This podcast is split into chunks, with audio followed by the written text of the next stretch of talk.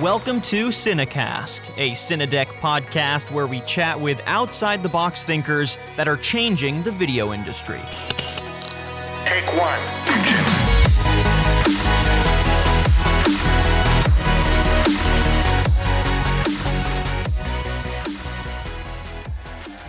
Hey everyone, welcome to the podcast. I'm your host, Tyler Kern, and joining me is Mike Nuget. He's a freelance colorist and finishing editor. Mike, thank you so much for joining me.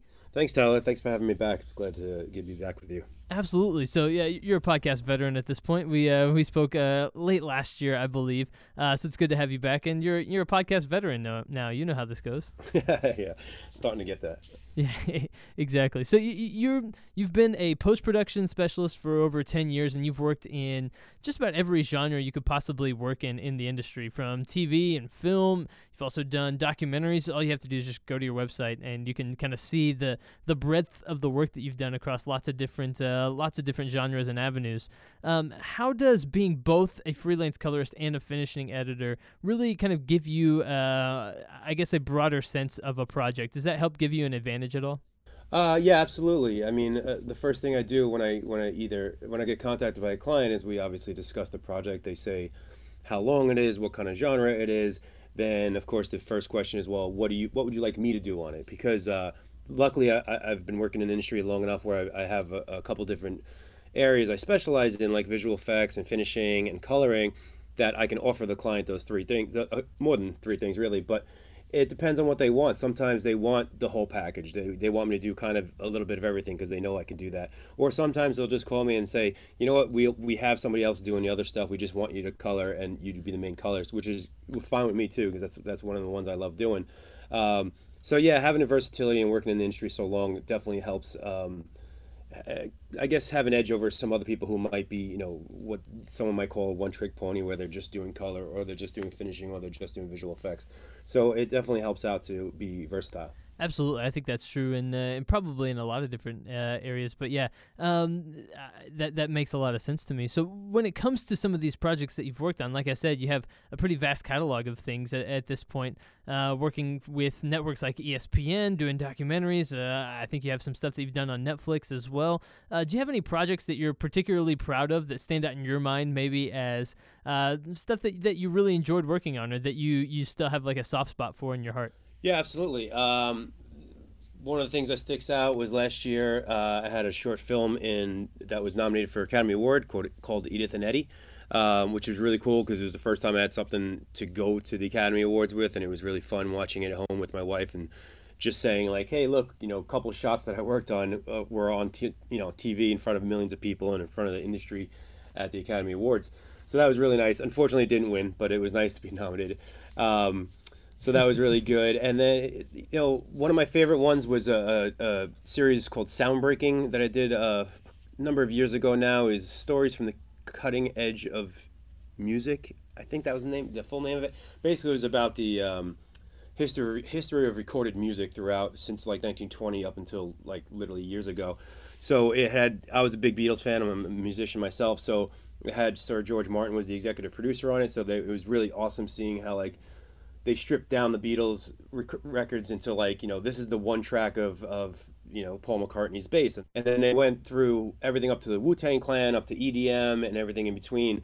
It was really awesome to work on that, just because being such a music fan, and they got to interview basically, I mean, a, a, who's who of the music industry, and it was really cool seeing that. Um, I also worked on something really recently. Uh, you, um, we were talking about sports before. Like, it was called um, it was a Sports Illustrated piece about blind golfers, and I just picked up golfing a couple years ago. So just the thought of golfing with my eyes closed is unbelievable, and the way these coaches learned how to do that, and then got the blind golfers to, to golf, and they're they're hitting in the same number that I'm hitting at right now, and I'm fully you know bodied and I can see and everything. So it's kind of amazing thing like that. So you know, and then also working on like fiction things like The Americans and Quantico and and some other films where I get I kind of get the best of every world. Like I get a documentary where I get to learn something that I don't know. Sometimes something's about environmental, something about environment, or um, you know women's rights in, in Africa, and then I get something sports related that I like, then music related that I like, then I get some fiction that you know sprinkled in there, and then you know so I, it's really nice being able to work on all the different industry uh, genres. It's it's kind of like what kind of probably keeps me going with this. Absolutely, and I, think you're right. And kind of what you're describing reminds me of my job a little bit. I get to talk to people like you, and I get to talk to people uh, that are engineers, and that's what I feel like every day I get to have interesting conversations and learn something. So, in that way, how does every project that you work on kind of take on a life of its own? And uh, are any two projects the same?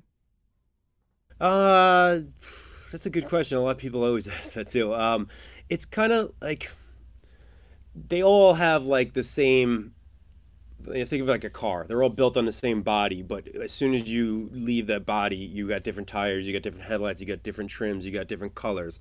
Uh, that's kind of the same thing. Like I mean, every job is, you know, when you're doing the post side things like myself, finishing and coloring, there that is a you know that is a skill that there is a there is a there is an a you know A to Z that you have to go through, but that A to Z is not a straight line ever. Um, and the, the good thing is like after after doing it long enough, you know how to navigate the non-straight line and then try to straighten it out yourself. so, um, you know, do I get jobs that are similar to other ones? Uh, uh, yeah, a lot, especially if it's the same client. If, if I've worked with the same client a number of years, most likely we, we develop you know a kind of our own language or our own shortcut language or our own way of emailing something or the way they you know an avid you'll edit an avid a certain way that i want you to put things on different layers uh, and that that definitely helps out and that that makes everybody's kind of life easier where you're not guessing when i work with brand new clients like literally never met them before before a week and also now i'm in their facility and i'm working with them and i'm meeting new people at 10 a.m. and by 10:30 I'm supposed to be doing my job 100%. Uh, it takes some time to figure it out, but um, you know, going back to the whole doing this for a while and working every genre, like I, I've gotten everything thrown at me that I I'm hope that I will have in the future too. Who knows? It, it, you know, I can always see something I've never seen before. Yeah, I suppose that's always it's always possible. You meet someone new and, and have a new uh, experience, and, and a lot of what you end up doing is kind of dictated by uh, how the project goes up to that point, right? Because you're kind of one of the last processes to happen uh, before something is finalized. Is that right? Am I understanding kind of the, the chain of command well enough? A hundred percent. I mean, uh, you know, mm-hmm. we always joke that not joke, but we say, you know, especially like it's, let's say an uh, independent documentary. You know, they could have shot it four or five years ago. They could be shooting it for four or five years constantly. Then it goes into edit side of things, and that takes probably a couple months, six months, maybe even longer, sometimes shorter. When it gets in my room, it gets in gets in there on a Monday. By Friday, I'm supposed to be done, and it's supposed to be that's and when it leaves my hands, being the finishing person, literally that's what goes on air or to a screen or delivers to Netflix or whatever it is. So yeah, I mean, there's a lot. That's where kind of like the the, the pressure comes in too, and it's also, let's be honest, the, the post side of things is not the cheapest thing in the world because we have to have I have to have you know good equipment. I have to have high end equipment to be able to do my job. So with that cost become, you know, it obviously trickles down to the client. So they might be saving a lot of money for months on end doing, you know, cutting in, on their own laptop in their bedroom. But when it comes to working with me for the, the handful of days that we have, we have to be on point, on target, and do things as, as, as best and as quick as possible. Um, so yeah, it, you know, it, we are we are we're the we're the last line of defense basically. so the the relationship with that person that's really I, I guess running things, the person that's in charge is an important relationship because they're conveying to you their wants and desires for how the project is ultimately going to finish up and, and look, right? Yeah, and uh, you know that's that's that's always a tough challenge too. Is like I said, sometimes I, I, I get a phone call from somebody or an email from somebody on a Monday. By Wednesday, we're talking on the phone, hopefully, and, and talking things out, figure out all the business stuff. Then talk about okay, well, what do you you know what what are you looking to get out of this project? What do you want me to do on it? and then again it might be a week later and we're done so it's like never met you before 10 days later you have a finished project so uh, you know it's a big challenge to be able to to understand what they're trying to convey um, not not to anyone's fault but a lot of people don't know the exact technology that I work with so sometimes they might say something but they kind of mean something else you know someone might be like I want more saturation but the, what they really meant to say was contrast and that's a big difference in my world. Uh, saturation and contrast are two totally different things. Um, so if they say one thing and I just do that one thing as being like a, a, button pusher kind of person, where they say do this, I do that, that would be could be a problem. But luckily, I, usually I feel um, I feel confident enough that I can talk to them and, and try to figure out what they really mean and then be like, oh, okay, I see what you're saying, but you kind of mean this, right? And they say, yeah, yeah, yeah. I'm like, okay, good. Now we're on that same lingo, and then we try to move forward. So, yeah, it's pretty intense to try to f- kind of quote unquote figure out somebody and their project as as quick as sometimes we have to.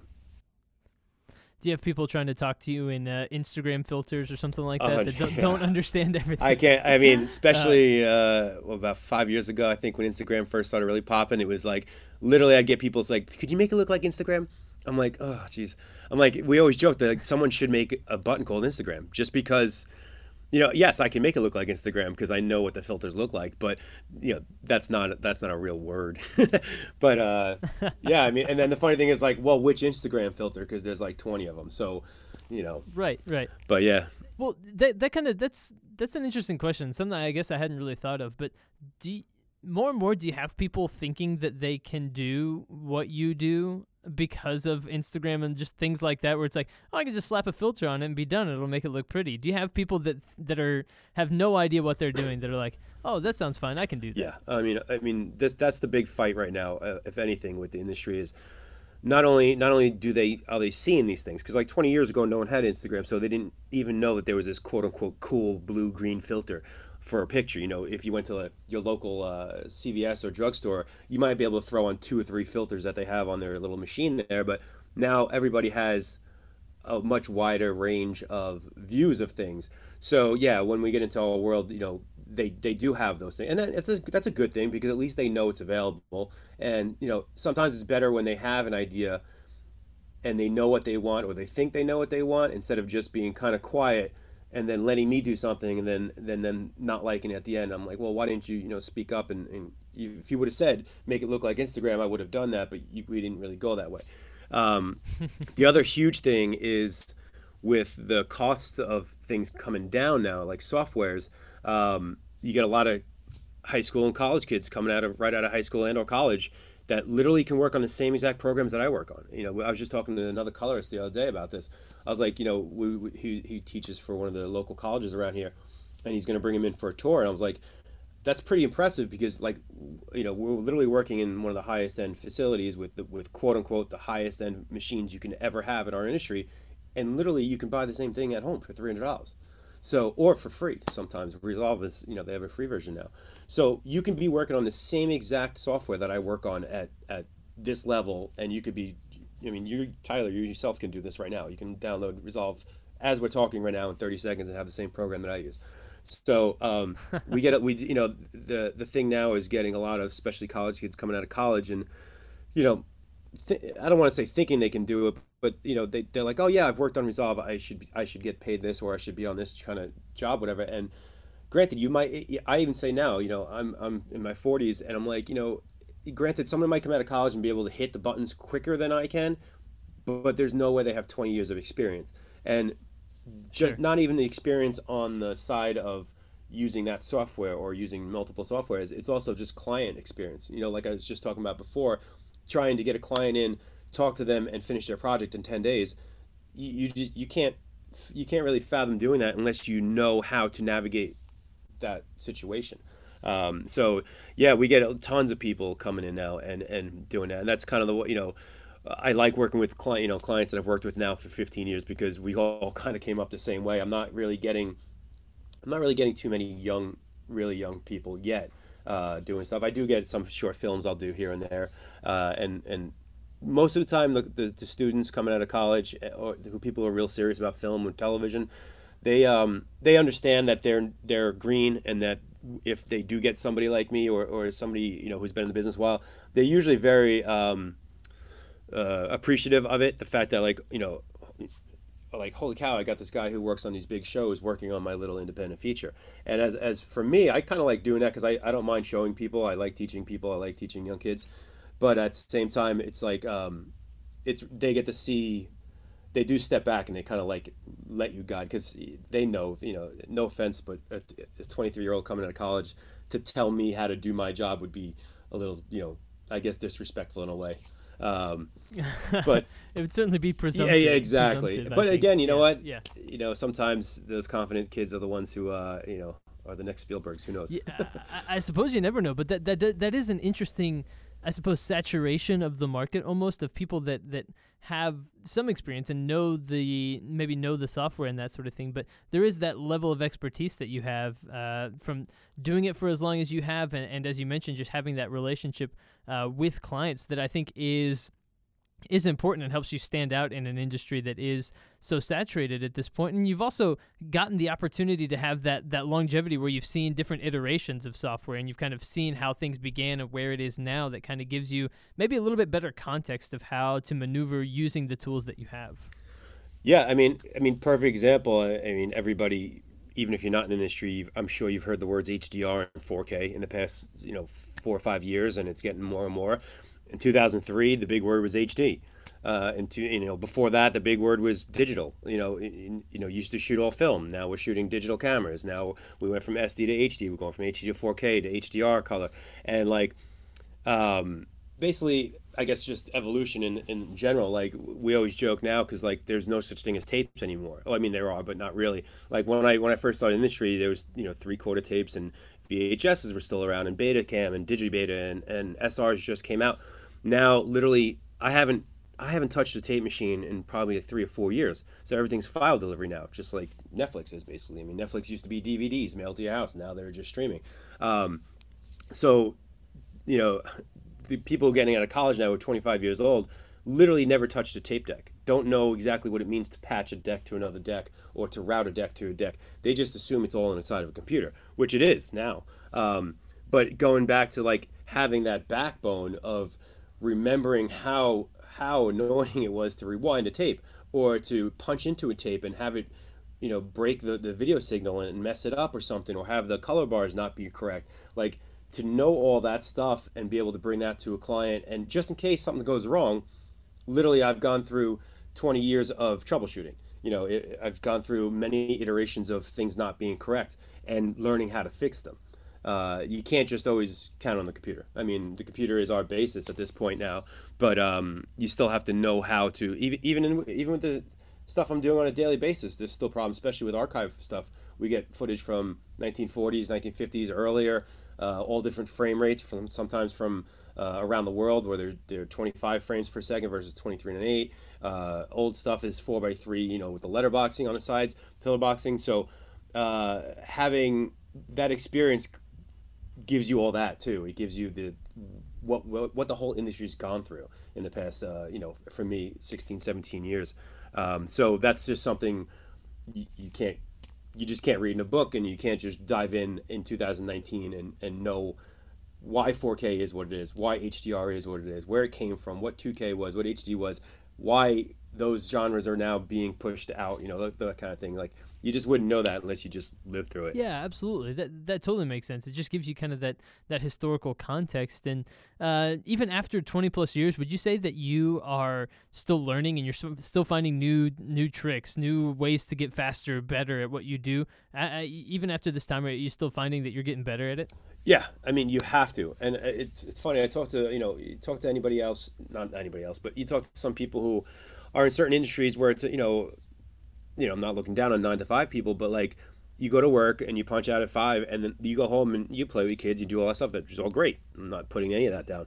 Um, but you don't have to think about your job for the rest of the night. Whereas I feel like with our job, if I'm not thinking about my job, then I'm falling behind in a way. So like even when um, when I first went freelance last year, and uh, I didn't maybe I didn't have work for the first three weeks or something like that, or had some time off in between jobs my wife makes makes fun of me all the time. I'm, I'm constantly learning something, whether it's just watching a tutorial online about software that I already know, and it's just tips and tricks from somebody else. I mean, I like to do that too. I make tutorials for people, um, or it's a completely different software that I've never heard of that I want to learn about. And even if it's just a 10 minute thing to say, oh, I didn't even know that was out there, but now it's cool that it's out there. I might not still learn it, and I may, it might not even benefit me to learn it, but it's just nice knowing that it's out there. So I think like the the ambition to always learn is a good thing. I mean, you know, you can't really ever learn too much, really. Yeah, no, I, I am with you, and I, I think that's part of why. Um, I, I don't know that our jobs are, are terribly similar, but in a certain way, I think it's why we chose jobs that are in more creative fields as opposed to that typical nine to five. It's just because uh, we're wired that certain way, I suppose, and you, we want to have the kind of uh, those jobs that are a little bit more ambiguous and a little bit more creative minded and that sort of thing. And there's nothing wrong with with the other side. There's nothing wrong with being an accountant. Lord knows we need of course, them. but uh, course. but we chose these jobs for for a specific reason, I think. Yeah, and uh, you know, we always joke like we must be insane to do this sometimes. you know, when you're working till two a.m. and then you're actually still excited to be there for some reason. You know, like Sure. You, then you, t- you go home and tell your friends, "Yeah, I worked till two a.m. or I slept on the couch, or whatever." And they're like, "What do you mean? Who sleeps on? The, who sleeps at work? Who does that?" I'm like, "That's normal. It's it's practically normal, and, and it's something." Uh, it also kind of you know in a, in a way it kind of weeds out some people you know people who are, aren't quote unquote quote unquote like able to able to accept all that and go with that some people get to the point where they're getting pushed that far and they say you know what this isn't for me i'm, I want out. And good you know that good for them good for us good for whoever you know that's just their decision. Uh, whereas some of us get pushed to that level and we're like give me more. And then you know when you when you actually look back you're like what am i thinking? Why did, why am i doing this? But like you- it, you like you said people just wired a certain way. Yeah, yeah, absolutely. We've we've talked a, a little bit about some of the software and some of the tools and, and that sort of thing that you have at your disposal. What you, to you? What are the most indispensable tools that you use on a regular basis, and what are the softwares that have really kind of become uh, the standard that you use across uh, across lots of different projects? Well, I, I mean, I, I, uh, I've been an Avid guy my whole life. I, I basically started on the Avid DS. Uh, I moved over to the Avid Symphony to learn color correction there. Um, then, and I, I've, I still work on Avid all the time. I actually work with Avid at NAB. I do some demonstrations for them.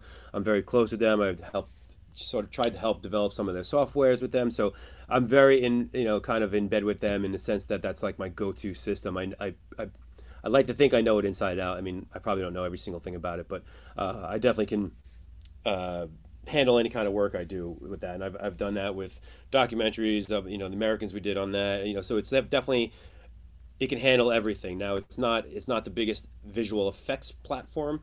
So in that case, you might move over to something else, which I just started learning Fusion, which is on Resolve. And like going back to what you were saying before, like I'm just, I'm literally just learning that in the past couple months. So that's a new software I'm learning.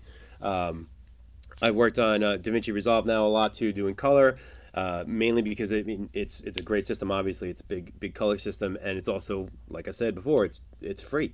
It's free and or only three hundred dollars for the whole software. So it's kind of hard not to have that. I think you know I think pretty much everybody has Resolve at this point. Um, but another another big uh, software that I use is uh, Baselight for the company called Filmlight, uh, London-based company uh, that does color correction. That's like that tool is really i mean it's one of my favorite color correctors. And i do when i do the demos with avid i do most of the time there with the baselight editions plugin that is for avid. So i get to use one of my favorite color systems on my favorite platform. So it's kind of a win-win there. Uh, so those are kind of the the tools that i use as like, like every day that's what i do for a living kind of job tools. And then one of my favorite tools that i use all the time is uh, cineXtools with the company cinedeck uh, who i worked very closely with in the past couple years too which is uh, basically I use it mostly for the uh, insert the file in, insert file editing, insert editing into a file. Sorry, messed that up. Uh, where you can basically you know just take a instead of like going back to what I was saying about using tapes. Tapes, you know, now I would say tapes were hard to use and they were annoying to use. But the good thing was, if I exported a whole show and I just need to make one change on the tape, I can punch into that tape just at that one spot. So if it's only a one second change, I could punch right into that one second thing and it would literally take one second. When we move to file deliveries, which is everything everybody's doing now, um, when you make a certain file, especially like a QuickTime, let's say it's an hour long QuickTime, if you have to change one thing, like literally one frame or one second, you have to re export the whole thing. Which, if now we're talking about HDR and 4K files, we're talking, you know, it could be an hour and a half to make that file. You mess up one thing, you have to take another hour and a half where Cine, Cinex came in basically and figured out how to insert into a file, which is huge. I mean, it's really industry changing. Um, and when I found that out a couple years ago uh, with Jane and Charles, the owners of that, they showed me a demo of it, and like my mouth just dropped to the floor, and I was like, "Wow, this is what everybody's been waiting for." And like I know, so uh, so uh, I use that all the time now, and and um, it saves me so much time. Like I last, I think right around the time we were talking last uh, last time, I was doing uh, like twenty four fixes on on twenty four one hour files, and I had to just reslate it for the date and some other change, and then change like the credits or something like that. And again, that would have been at least 24 hours, if not probably about 30 hours to do those files. And that's just me sitting there hitting a bar, hitting a button and watching a bar go by, which I, I would hate to charge a client for that. Like you can charge me to hit a button and watch a bar go by. Like that's not fair to really anybody. I mean, it's easy money for me, but it's also just like boring and I don't really want to do that.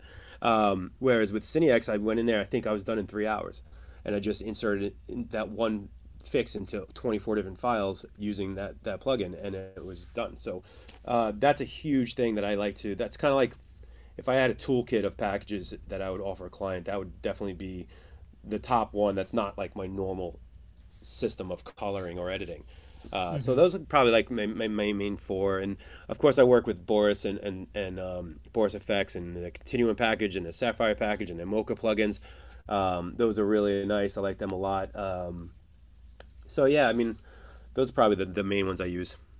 What's the process that you typically go through when you are learning a new software? Like you said, you, you, you went on and you would watch tutorials and that sort of thing. Um, how then do you start to implement uh, maybe a new software or a new technique or something like that after you've watched a tutorial? Do you kind of uh, A/B test it or, or anything like that just to see, hey, do I like this better? Do I not like this better? What, what what's that typical process look like? Yeah, I mean that you pretty much nailed it on the head there. It's it's like like I said, going back to Avid, I, I know it for so many years. I know it inside out, and I, I know how to do things on it that it, it probably wasn't meant to do. Like it, it, like a certain effect might not wasn't supposed to be used the way I'm using it, but I'm using it that way. So then when I learn anything new off of Avid, uh, away from Avid, I should say, like Fusion, let's say for, for Resolve, the first thing I do is I try to replicate what I know how to do in Avid. So let's say I know how to paint out a boom shot, a boom that comes in the top of the um, frame in Avid.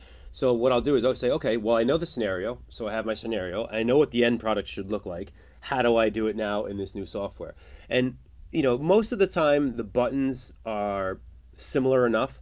Uh, in the sense of like you know marking it in marking it out you know doing something like that it's just the different ways that pro- certain programs do it and it, it's really interesting to see the the the really finite differences of how a program does it. One program might do it hitting this button, the other program will do it hitting this button.